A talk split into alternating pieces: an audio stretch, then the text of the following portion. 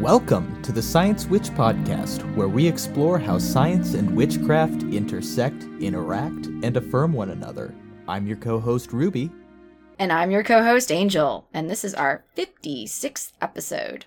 For this episode, I am sharing an interview I did with Dr. Dug Wingate, who is the fourth licensed psilocybin therapeutic facilitator in the state of Oregon. Longtime listeners will know that I have been a psilocybin advocate for quite some time and was involved in the initiative to establish the therapeutic industry here in Oregon. And, you know, since trauma has been kind of our unofficial theme of 2023 with, all of our various different discussions with Shane and J. Allen Cross, we thought it would be a good way to close out our episodes for this year on a topic that is probably one of the only things that has been giving me hope over the past few years. I, and it's a topic I've gotten to learn a bit more about in the past couple years or so. For my partner's birthday last year, I got them a copy of All That the Rain Promises by David Arora. I picked it up from Barnes and Noble because I vaguely heard it was a good resource, and also I looked at the cover and saw that this guy was in a tux and a trombone, and based off of what I like experienced in middle school, I absolutely believe that that person would know a lot about mushrooms. Yeah, I when I was taking mycology, this was one of our primers and i believe the story goes is that he was he's a musician and he was performing at a show like a concert and he saw some mushrooms and so someone got a picture of him like fresh off of the performance being very excited about mushrooms. So yeah that seems to be that those two things are one of the reoccurring themes for both of us mushrooms and music I also want to dedicate this episode to the memory of Dr. Roland Griffiths, who passed away this past September and was one of the most prolific and impactful researchers in the field of psychedelic medicine.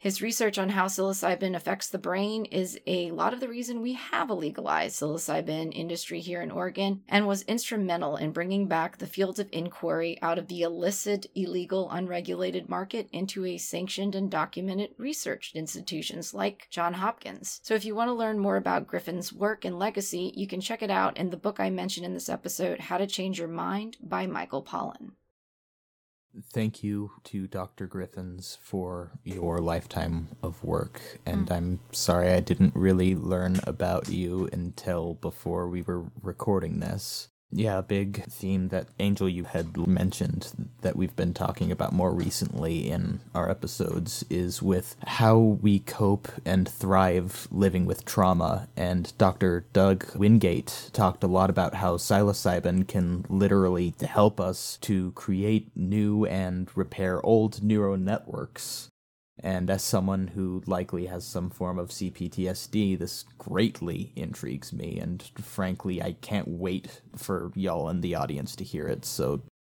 without further ado, here's the discussion with Dr. Dug Wingate.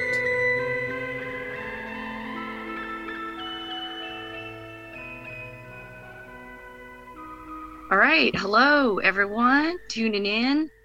Today, we have a special guest, and I have been really excited to talk about this because I, as some of y'all know, have been very actively involved in the legal therapeutic psilocybin industry here in Oregon from the particularly the testing side of it. So I'm really excited today to talk to Dug about the therapeutic side of it. So, Dug, why don't you first start out by introducing yourself? Some of our listeners and letting folks know your background and what brought you to this calling. Sure, sure. Yeah. So I'm a, a licensed psilocybin facilitator in Oregon. I was the, I think, fourth person to go through and, and get the full licensure. My background is I'm a, a doctor of Chinese medicine. I've been practicing since 2011. So licensed acupuncturist and herbalist uh, for about 12 years or so. My clinical practice is focused on chronic neurological conditions. So I work with a lot of traumatic brain injury, concussion care, post stroke. I'm also a, a, licensed functional medicine hyperbaric medicine clinician. So we integrate hyperbarics into the neuro rehab that we do in our clinic. And let's see, I think that covers most of it. I worked at up, up at OHSU in their neurology department for for a while, performing acupuncture for chronic neurological conditions up there. And then, yeah, got my facilitation, psilocybin facilitation license in late March and currently jumping through the hoops and looking at getting things rolling on a service center here in the Portland area where I practice. Yeah. So I want to take a step back and contextualize this, especially for our listeners who are not in Oregon. Here in Oregon, we in 2020 voted in a measure to allow the first, I think, in the world, therapeutic industry for psilocybin. And so, what this means is the only way that you can get the psilocybin is to go through someone like you, a licensed facilitator. And this model is different than some of the other states like California. I think it's just decriminalized. And so you can, I think, even go into different dispensaries and buy psilocybin mushrooms. But here in Oregon, we've taken the approach where it is a therapeutic model. So if you want to have psilocybin therapy, you have to go through an intake process and then you would be administered psilocybin in a particular therapeutic setting. And depending on the dose you get, you'll either spend the night at the facility or depending on how long it takes, you will have to have a plan to be transported after.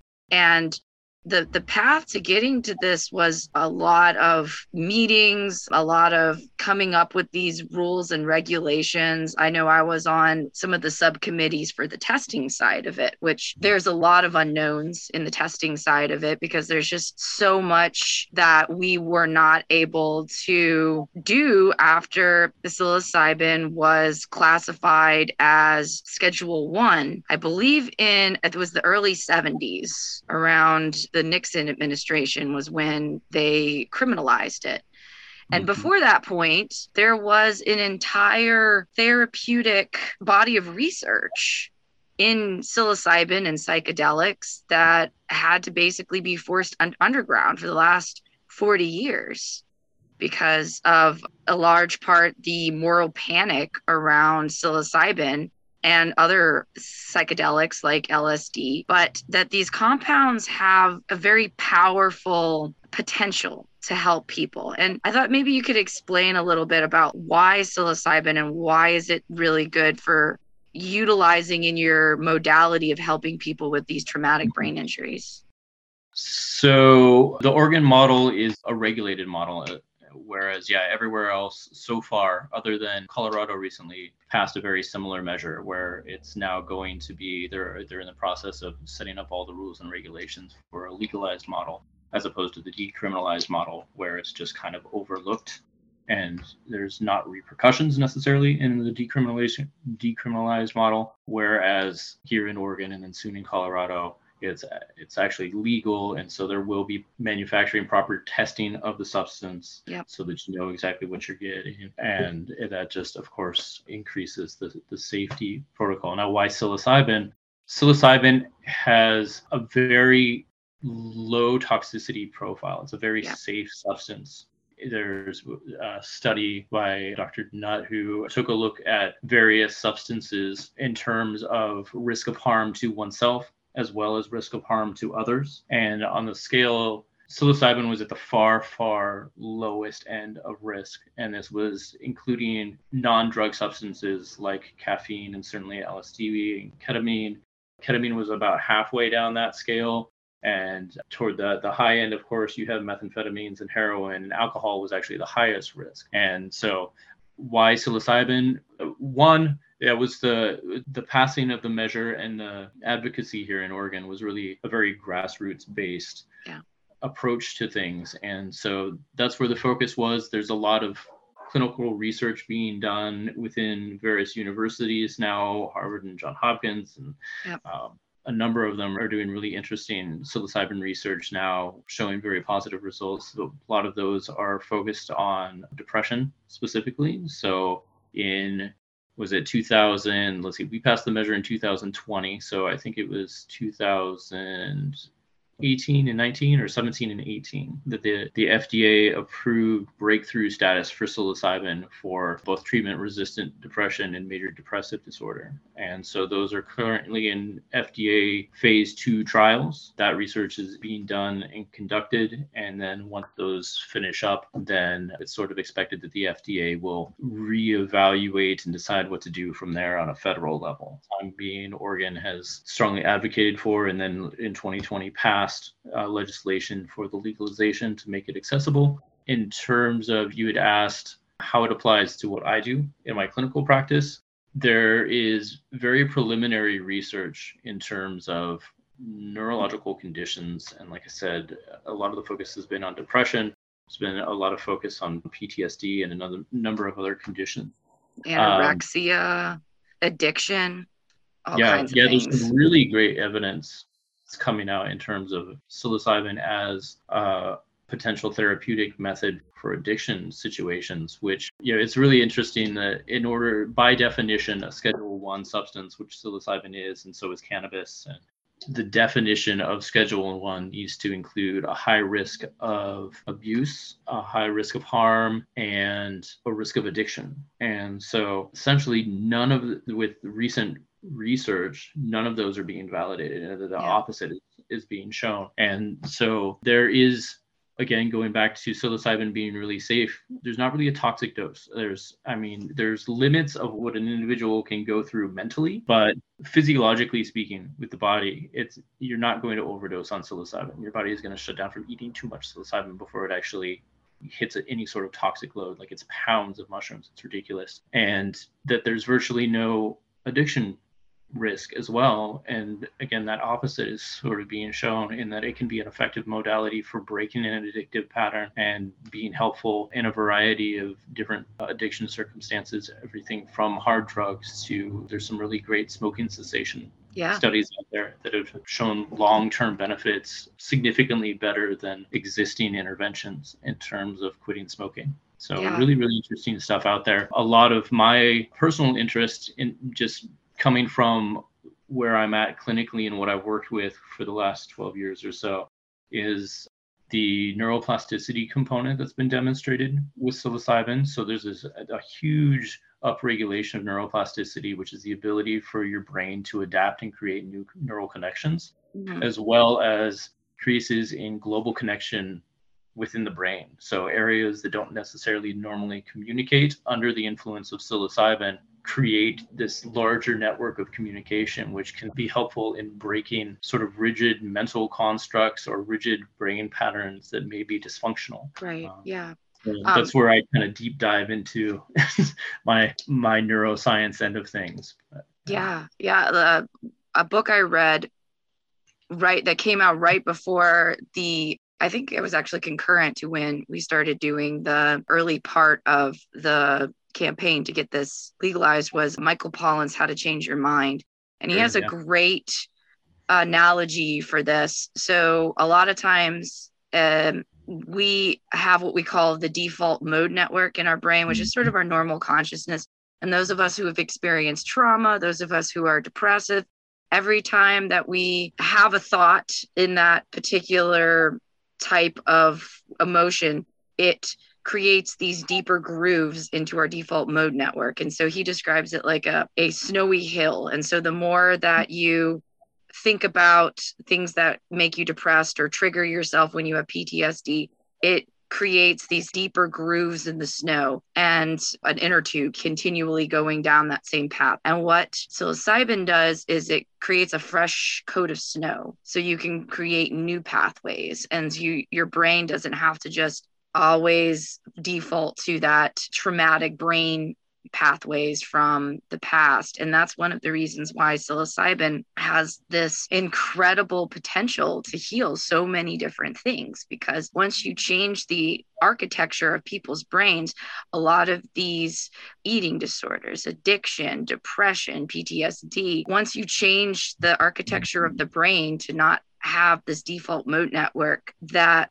and shake things up, it creates new brain pathways. And then it also has the ineffable uh, connections that you make both within your brain, but also to the larger organisms of the mushrooms and maybe this is getting a little woo and outside of the scientific practice but i feel like psilocybin is one of those studies that you can't just be a strict materialistic science person mm. and study this because it's just it's there's just so many components to it that are both spiritual as well as it's connecting us to something mysterious and bigger than ourselves and in the times when i've taken mushrooms and communed with the mushroom spirits. It's one of those things where they're really happy to have this mammalian brain for a little while. And they mm. kind of come in and they're like, I want you to taste things that taste really good. And so I've I've stopped doing mushrooms in any setting that isn't therapeutic and that mm-hmm. is part of my dedication to seeing that it be used in a therapeutic setting by anybody you know as, as a model for somebody else and eventually one day i would like to go to an actual facilitator but you know we can talk about that at another point but uh, mm-hmm. one of the points i wanted to make about specifically psychedelics yes, they aren't addictive. Yes, they are not likely physically going to cause you any sort of long term health issues. However, psychedelics have a powerful effect on your consciousness. And there recently was a mass shooter in a, one of the festivals out at the gorge and mm-hmm. the news, of course, jumped on this fact that he said that he was on mushrooms. And mm-hmm. so that was something that everyone was like, oh, well, now the the psilocybin industry is going to have this black mark in its book. And I was like, actually, this affirms the psilocybin industry because the importance of set and setting. So I thought maybe you could develop mm-hmm. that a little bit and talk about that concept of set and setting and why it's so important when you are approaching using these compounds. Yeah, definitely tragic event recently. And yeah, it, it, when it comes to even going back to the early, early psychedelic research, there's always an emphasis on set, setting, and dose. And right. all of those being key components in allowing for the most effective and safest situation in which psychedelics could be administered, which is why Oregon has laid out the regulated uh, approach that it has is that psilocybin for any legal psilocybin access it needs to be done within a, a licensed facility under the supervision of a licensed facilitator to ensure that that set setting and dose is all in place. So to kind of break down what each one of those is set is is the mindset of the individual going into it. So that is where they're at emotionally, where they're at in their life. If you're in a situation where there's a lot of instability, it may not be the best time to do psychedelic exploration. There's strong evidence that if somebody is prone to manic states or psychosis, that it's probably not appropriate to explore psychedelics, or at least that's a big red flag in terms of really gauging where they're at and whether it might be appropriate. Because psychedelic use is said physiologically it's very safe mentally cognitively emotionally it can be very destabilizing yeah. which for some people is a, a real key component to healing but for other people that's destabilization can be too much and and they can feel like a, a, break from reality and i know from the bit that i read about the the recent incident the shooting was that he felt like the world was was ending yeah. and for whatever reason felt that that was the most appropriate action. And right. and he was a veteran too. And he was a veteran. And i don't know that much about his his background so i don't know how much trauma he has. I don't know if he had any sort of psychotic or manic history there are certain contraindications when it comes to drug use. So, for instance, lithium is one of the hard no goes. If somebody has taken lithium within 30 days, you don't do psilocybin therapy at all or any access to psilocybin is not recommended because it lowers threshold for epilepsy or for seizures so you have a mm-hmm. higher seizure risk so i don't know about enough about the the guy's background i did hear that he was a vet but i don't know in terms of the degree of trauma his mental state going into it and and that's that set component and a lot of our training as a facilitator is to sit down and it's it's laid out where psilocybin services are made up of three big components so the first is a preparatory session The second is the administration ses- session. The third is integration. And yeah. that's pulled from how things have been done with the university research and has been the most supportive. So that preparatory session is sitting down with an individual, going through their history, going through their their health history, checking in with them mentally to see if it's a, a good fit for them to make sure that it might be appropriate and that there's no major red flags or contraindication. And then the administration is a separate session where they would actually come in and receive the psilocybin. And as you said, how long that is varies depending on dose. And then the integration is something that is an optional thing that we as facilitators legally have to offer and are happy to offer because it can be very important in somebody's journey in, in terms of taking what that experience is and then what do you do with it? What, yeah. how do you do something with that? How do you re-regulate yourself uh, if you're pulled into a place that can be kind of destabilizing? So it's got that that threefold section and that was a bit of a detour but but that uh, going back to that set component that mindset component that's that's really important to make sure that somebody is in a place they're really able to and be reasonable to handle that experience. Yeah. The second component of that set setting and dose is the setting component, which is which is why in Oregon everything needs to be administered within a, a licensed service center to make sure that everything is a, a safe container for that experience. So again, you have a facilitator there, you have ready access to a restroom, you've got a nice comfortable place to go through that experience. Most of the time, it involves some nice soothing music. It's in most cases, we use a face cover so you don't have much visual stimuli and it allows somebody to go more internally and really process. That's not a requirement, but it's it's pulled from a lot of the again the university research and, and it tends to allow for the most effective and, and transformative type of experience so that setting component. And then the third is is dose which is how much psilocybin. So again with the Oregon regulation and everything actually being tested you know exactly where you're getting you know exactly how much psilocybin that you're getting. So it's not administered. If, if you're doing it outside of a clinical setting you don't really know how much psilocybin is going to be in any particular mushrooms that you may right. pick up at a festival. So right. uh, and that's where really my my side of it comes in with the testing yeah, yeah, absolutely. So again, going back to this this tragic event, who knows how much he took? Right. Uh, for for some people, uh, a fairly small dose can have very significant significant effects, and then for other people, larger doses are much more manageable. And then again, it's compounded by what sort of medications. So if yeah.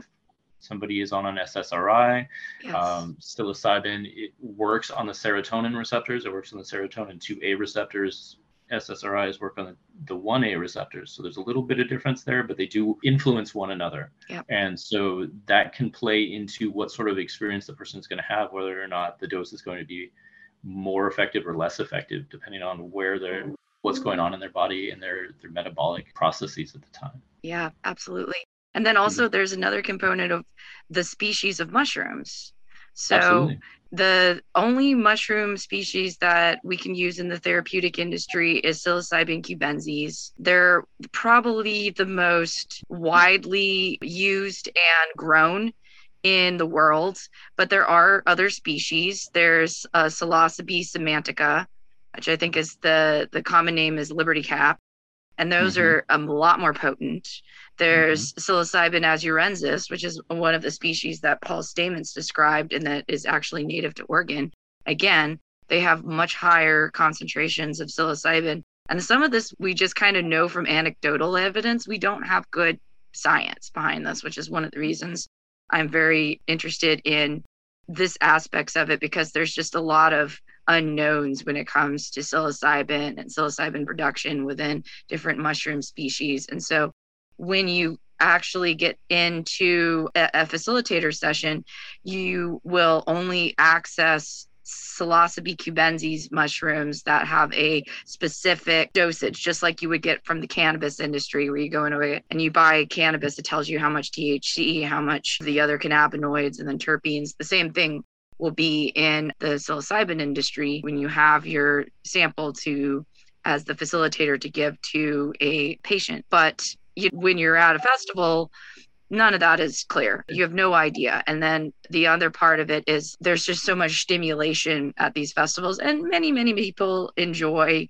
getting to do this casually and it's fine and you know they have a great time and it's all good but there's always the risk when you're taking these mushrooms in not a controlled setting that mm-hmm. there could be an interaction where you have what's called a bad trip and those bad trips are inevitably what causes the tragedies that people have associated with psilocybin and psychedelics yeah, yeah. So s- some steer away from the term bad trip and, and use the descriptor of a challenging experience. Yeah, yeah, that's a better term. Debate within the, the community, but those challenging experiences can definitely come up, and and like we had mentioned with with this last um, event, and and the feeling that the world was ending, and then you had talked about the default mode network, uh, which is sort of the baseline moderator of, of your brain uh, when it's not actively engaged in something else. And it, it's also strongly correlated to one's sense of ego and one's sense of self. And so,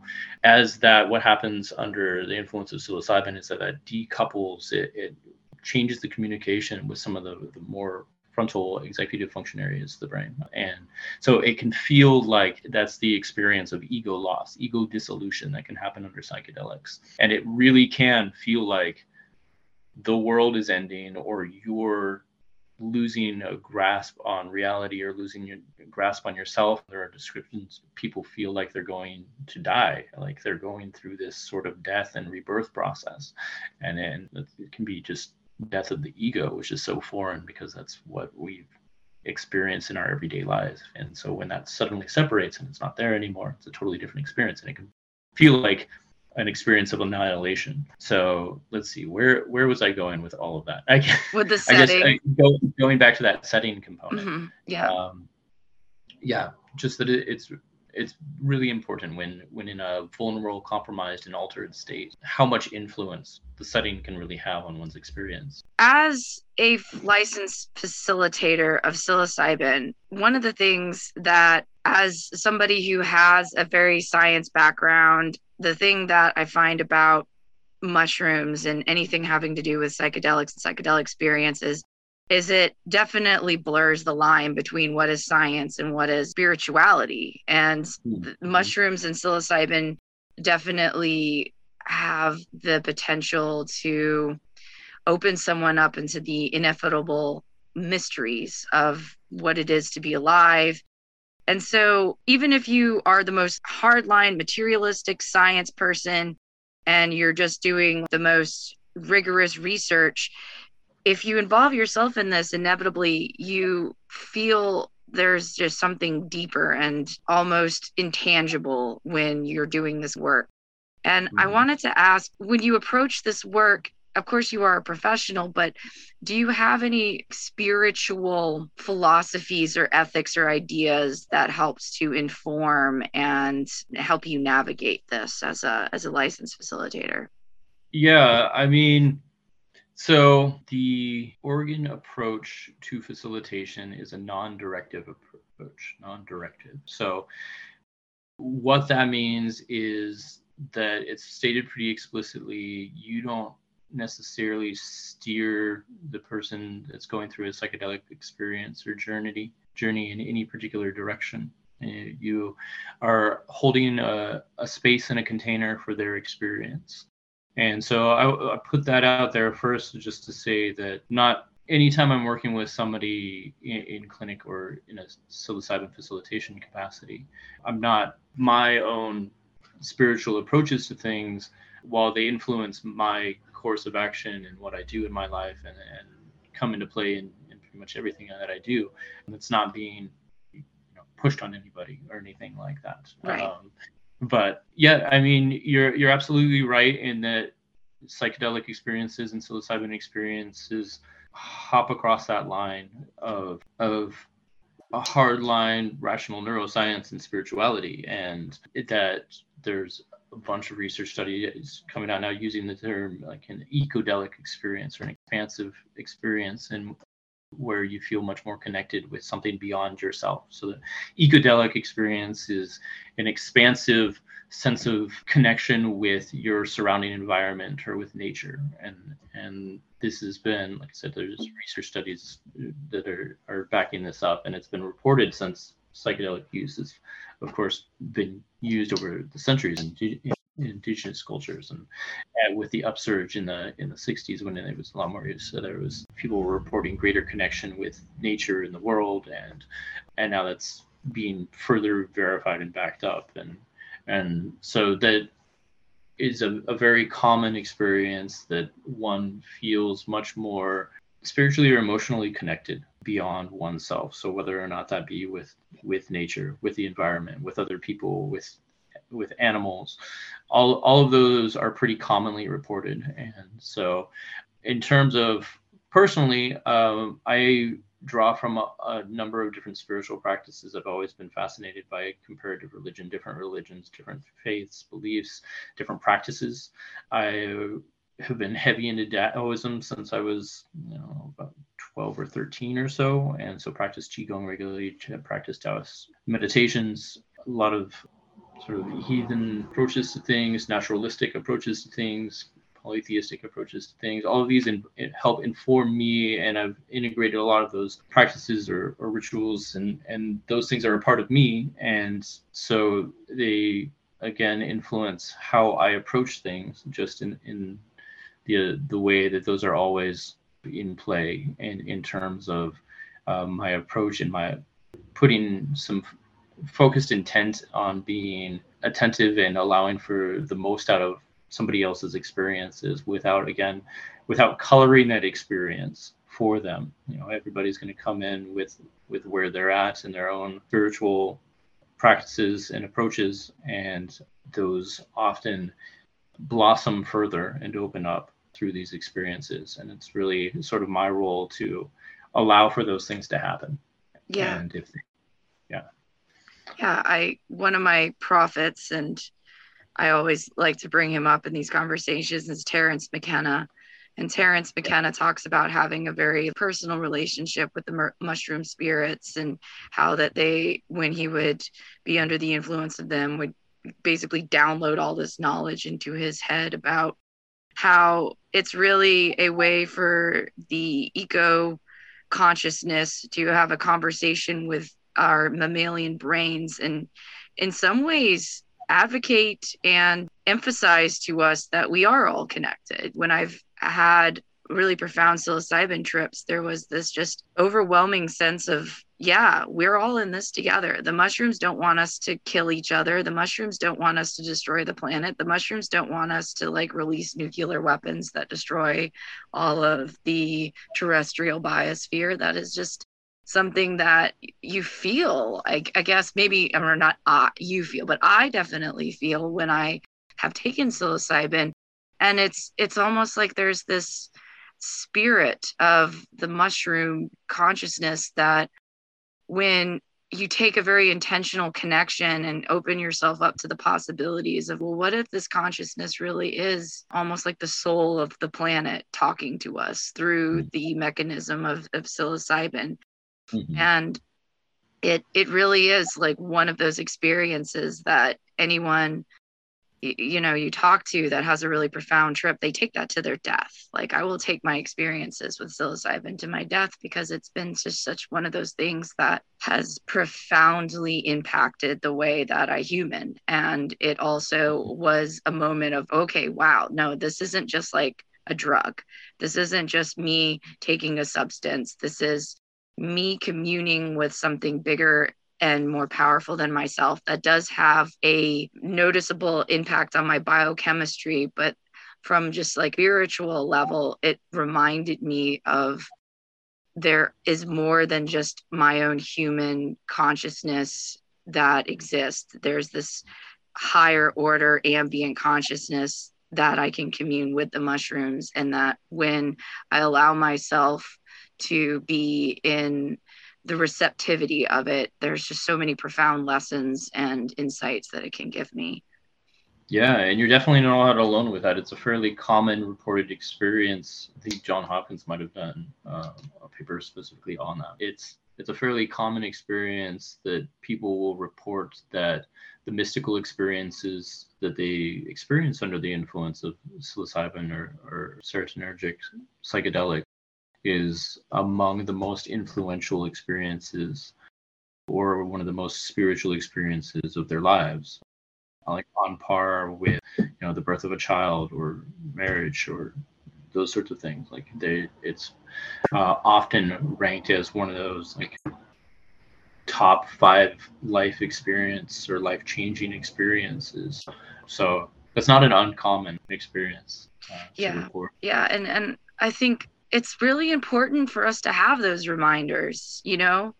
I think there's a meme going around that's the world is run by people who've never taken mushrooms and the people who've taken mushrooms know why that's a problem mm-hmm. right you know that's it's it's like good to have a little ego death i feel is necessary for a healthy human humility experience because it takes you out of a lot of the toxic concepts of of late stage capitalism and being very attached to these almost harmful ideas about ourselves.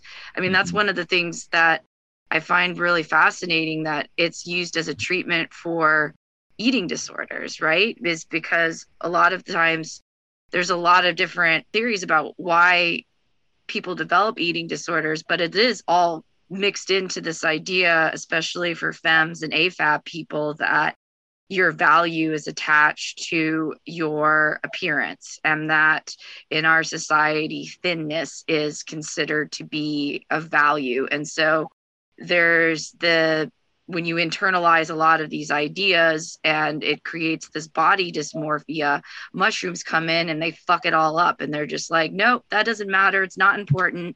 That is you and your human body are fine and, and good just the way you are. You don't need to like be super thin. You don't need to like constantly kill yourself and starve yourself. Be a human being because you're a lot more valuable to us when you're healthy and you're eating and you're loving your body because those are the people that we need to help save the world. you know? Yeah. yeah. So, yeah, definitely. I mean, a lot of what this the psychedelic experience allows for is you kind of touched on it with the the uh, mountain analogy, but the yeah. brain gets in these these rigid patterns of thinking and belief systems and structures that become self-limiting when that's continually being reinforced or cycled around mentally it's easy to to get in a rut of sorts and what psilocybin or these psychedelic experiences are are allowing to happen is to step away from that for a little bit and take on a a larger perspective of things. I physiologically speaking, it, it inhibits some of the perceptual filter that happens that's going on throughout your daily life. You're constantly filtering things out and only registering so much. And it's usually things that are self reinforcing of what your current belief model or, or model of reality is. And that definitely includes rigid thinking patterns about sense of self and self-worth and and those sorts of things for sure. And so these experiences allow an opportunity to step outside of these rigid thought patterns belief structures and sort of again eh, have this sort of bigger picture or the you can zoom out a little bit and have a, a broader look at, at things and how much be able to that's part of the, the integration portion of things is, is be able to see how that experience fits in with your previous experience and how you've been living your life and whether or not it's appropriate to maybe shift the way that you look at things and then the best way to do that yeah and the the shift is so powerful it can even have something as strong as it and, and physically addicting as alcohol I, i've read reports mm-hmm. where people who have struggled with alcoholism have had a powerful psychedelic experience where they see their alcoholism and they're able to like visualize it as this entity outside of themselves and then they can confront it and say i don't want to be this anymore. I don't want this in inside of me anymore. And then when they come out of the trip, they can't drink alcohol anymore. like mm-hmm. it literally yeah. changes your your brain pathways to associate that with something that makes you sick. And then something I've, I, I think I remember reading 70% success rate for people who have psychedelic trips to be able to cure their alcoholism and Mm. that is a higher rate than you see in any other treatment any other Yeah, you know I don't remember what that figure was. It was something like that, 60 or 70% or something like Mhm. that, which again is significantly higher than current intervention.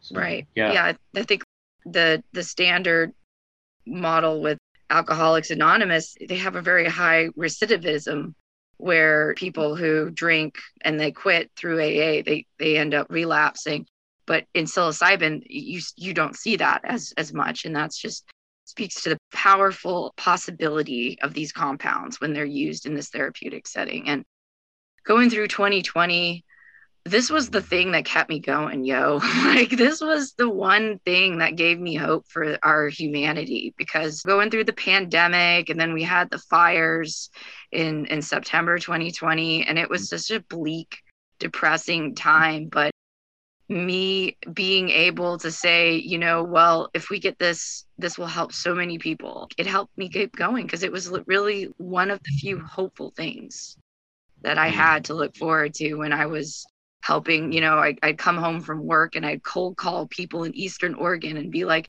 have you heard about the psilocybin initiative? And it was one of those things where I could pour myself into something that finally was giving me hope and and the ability to see the potential for healing all the trauma. Because when you know so many people have just had traumatic experiences that debilitate their lives especially veterans. That mm-hmm. was a major group that advocated for this to pass was veterans is because many of us love veterans we know that being in the military and being subjected to the pressures and stresses of combat it inevitably changes people in ways that makes it caustic to their human experience when they leave the military. And having the psilocybin as a modality to help them be able to live better, fuller, richer lives and feel more human connection was just one of the things that got me up in the morning. Yeah. yeah. Yeah, for sure. And definitely thank you for that that work. And and it's now you can see it's come to fruition. So it's hopefully got to feel pretty good. Yeah, Um, it does. It feels good. And and certainly with the veteran population now, one it's not it's no real surprise that they'd be uh, enthusiastic in, in in backing this. Again, going back to my clinical practice outside of psilocybin, working with TBI and PTSD, and and for a lot of the veteran community, those two things are compounded and they're they're both both in play. And so I've done you know volunteer work with the Returning Veterans Project here in Portland that specifically advocates and tries to make accessible care for veterans. And it's definitely a, a population that, yeah, may, may benefit. Uh, Right. Not Yeah. not surprised. Al- Also, population where they don't necessarily have a lot of accessible resources at times. So Yeah, and that's that's something I guess I did want to talk about as you know we're wrapping up here is is the quest to make this accessible.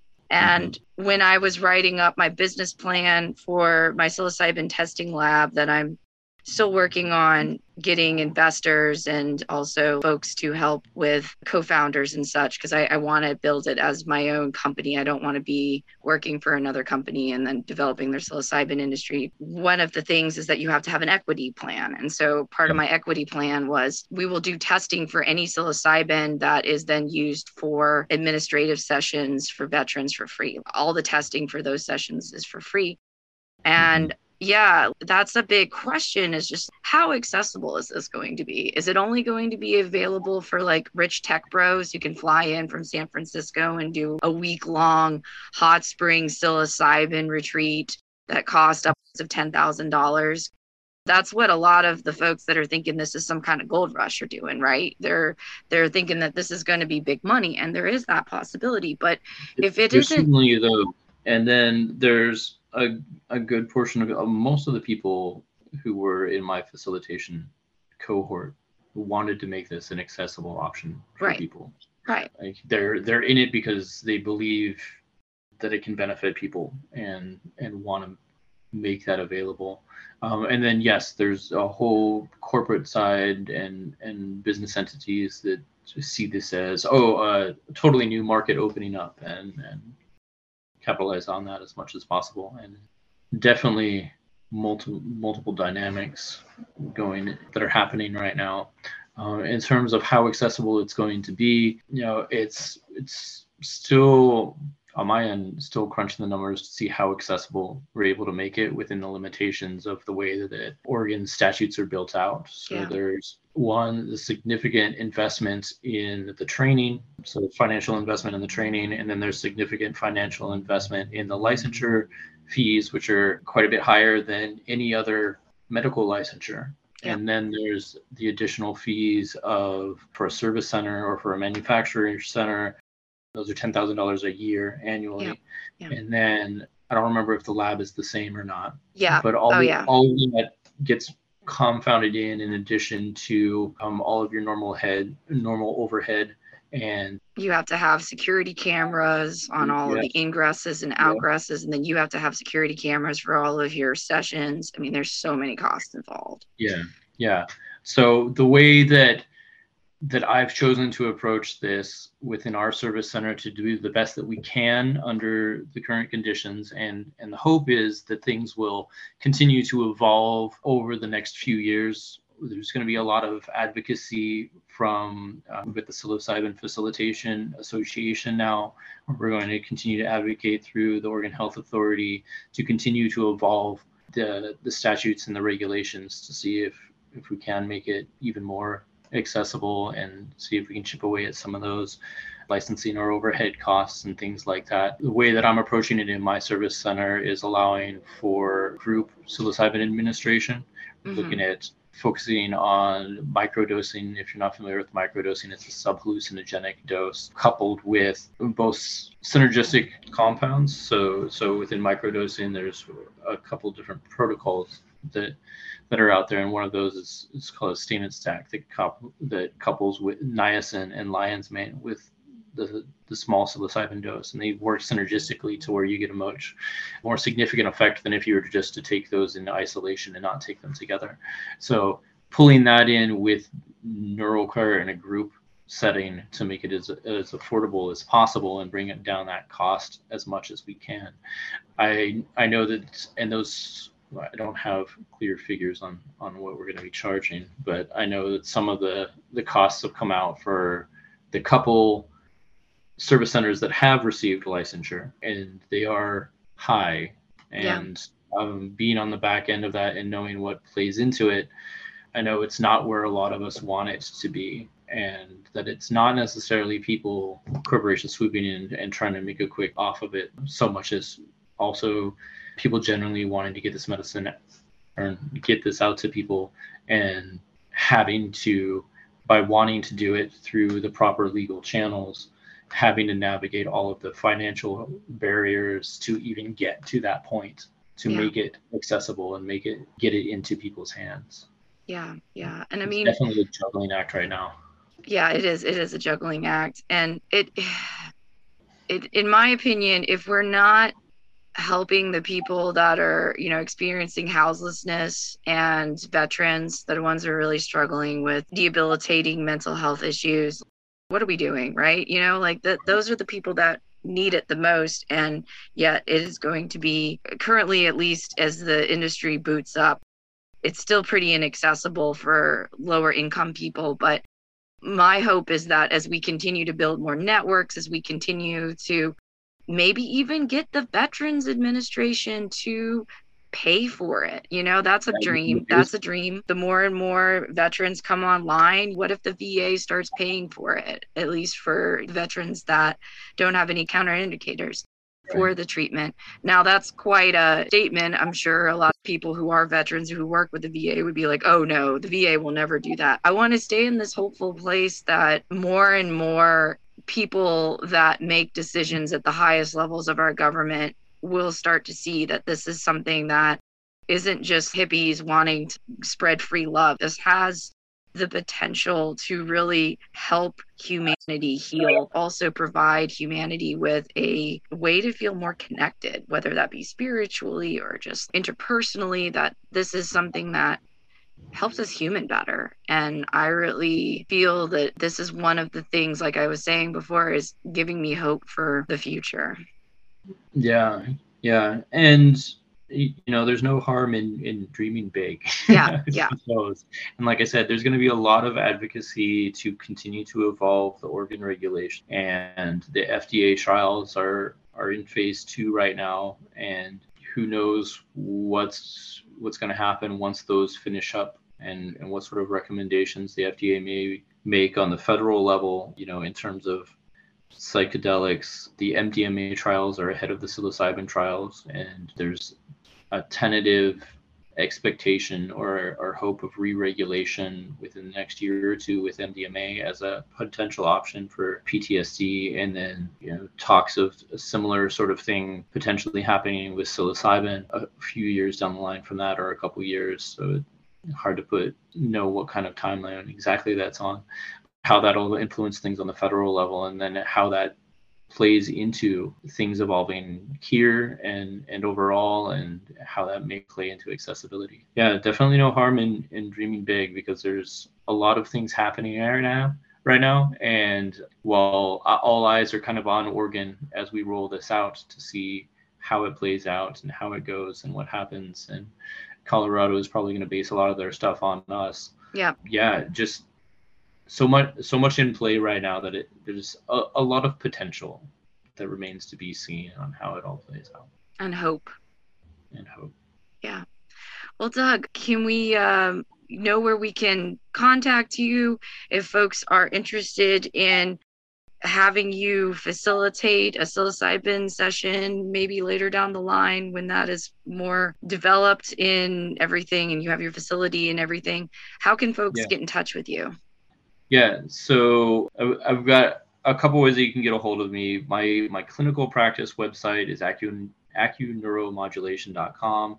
And then we have for the psilocybin services, we have secured portlandmicrodose.com. And so there's a real bare bones website up there, but it does have contact information. You can send an email through that, or you can sign up for the email newsletter that you can receive updates as things continue to evolve. Like I mentioned earlier, we're jumping through the hoops for the service center licensure currently. So at the mercy of the Oregon Health Authority's timeline on getting everything set up there. But for those interested, like I said, you can go ahead and sign up for the, the email list and get the updates that way.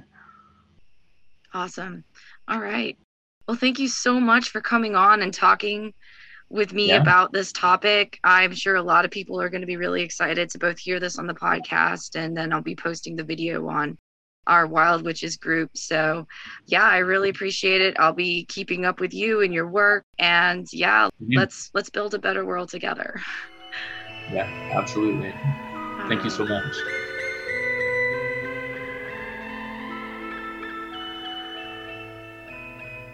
Thank you so much to Dr. Dug Wingate for coming onto the show to talk about this very relevant and important topic that will continue to be a theme for us to discuss in the podcast, as well as an emerging industry in several states around the US, as well as federally in Canada.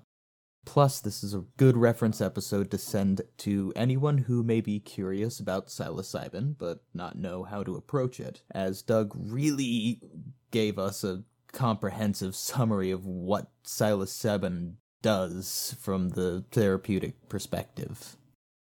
Yeah, and as hopefully if we see federal legalization of psilocybin in the next few years with all the promise of its therapeutic use this episode will be a good touchstone for all your family on facebook who will be dming you to ask about microdosing so I will continue to work on developing my dream for opening a psilocybin testing lab and spreading the gospel of mushrooms and how they can save the world. So rest assured, this will become another perennial topic for us here on the Science Witch podcast. Hell yeah.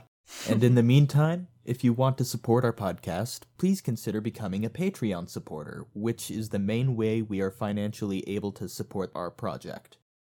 Our Discord server has become one of the main ways we interface with our listeners. We just had a few more people join since our last episode, so welcome. Welcome. Thank, thank you for coming aboard. Uh, I know it's still a little bit small and a little barren at the moment, but in due time that will change. That will become more robust, and you guys, by joining, have already helped with that. So, from the bottom of our hearts, thank you. Mm-hmm. If you do support us on Patreon at any level, we will give you access to our Patreon exclusive Discord channels. Also, at our $1 tier, you'll gain access to extra bonus content, as well as our early release episodes, one day before they are put onto our main RSS feed. We just posted a new deity deep dive on Hecate in our Patreon, with much more on the way. Once we start featuring ads on our podcast, this will be the main way that you can have an ad free experience. So if you don't like hearing ads, please consider coming to Patreon. It will be ad free. Right. And then at our $5 a month level, we have our sticker exchange, which is also a good excuse for me to continue to have a digital art practice along with get all my other digital artist friends involved. This past month, we featured Jesse's awesome mushroom themed art for the sticker that I will be sending out along with our holiday cards. So if you happen to have missed a sticker that you want to get a hold of, we have them all available on our Etsy. We are also going to be stocking other products starting this year that feature our artist Coven's creations, including tapestries. I'm going to be getting, I've already gotten tapestries printed of Freya from my sister in law, Christian, and I'm going to be getting some other tapestries printed of her artwork as well as mine. Finally, at the $10 a month level, you'll get access to our Science Witch Coven, which is our currently highest level of support, and that will give you access to my tarot and astrology practice, where I will read your tarot over Zoom and can give you some insight into your birth chart. I really love reading tarot. I wish I could do it full time, but you oh know. Oh my god, when I was over in Oregon and you did that tarot reading for me, that was a magical and scary moment and honestly, I would recommend it for everyone. People, y'all need a tarot reading from Anjel. well, it's like I always say, you know, hate the cards, not the reader. I'm just the messenger that helps interpret the messages from the ambient consciousness of the universe that's reaching out for you. And I think that's one of the reasons why I always seem to give really good tarot readings. I mean, our last tarot reading with one of our Science Witch Coven was like spot on to a degree that I think both her and I were almost a little amazed by. So, yeah, this is a good way for us to connect with the folks out there that are listening, that we get to be voices inside y'all's heads, and then you get to actually meet us in person. I've really gotten to develop my tarot practice over this past year, in part thanks to all the teaching and speaking gigs I've done to promote the podcast, and I feel really affirmed every time I get to do a tarot reading for one of our Science Witch Coven. Hi, and also we are continuing to add more content on our YouTube page, including videos from the Trans Telethon, some extended content from some of our more visual episodes, like the puppetry episode, mm-hmm. and captioned videos of short form podcast series Who's in Bloom, the Trans Telethon is over three hours long, so right now we're working on getting everything subdivided into the tracks and have all the levels mixed just right. You know how it is. But yeah, point is, we got stuff coming. Yes, and I'm learning Adobe Premiere so that we can put our best foot forward on YouTube and hopefully get to the point where we can actually monetize our YouTube. But, you know, again, you know how that goes. Finally, for any of y'all who are in the local area to Salem, Portland, Oregon area, I am teaching a class on journaling at By Candlelight and Conjure in Salem, Oregon on December 30th, 2023. 2023. The cost of the class is $20 and you'll receive a 10% discount on any journal to use for your journaling practice available in the store. I will put a link in the show notes for anyone that is interested. Then, after the class, I will be sharing the recording and the presentation that I do over Patreon at our $1 a month level. So, anyone out there who isn't local and that is interested in taking this class, you'll get access to it via Patreon, and then you'll have opportunity to ask me more questions via our Discord. If you'd like to find us on the social medias, we are on Instagram and Facebook as the Science Witch Podcast, and you can still find us on Twitter as at Science Witch Pod. And if you would like to check out the show notes and transcripts from this episode, please see our website at sciencewitchpodcast.com. Finally, if you hate social media and still want to reach out, you can always email us at questions at sciencewitchpodcast.com. Until next time, live long and prosper. And blessed be.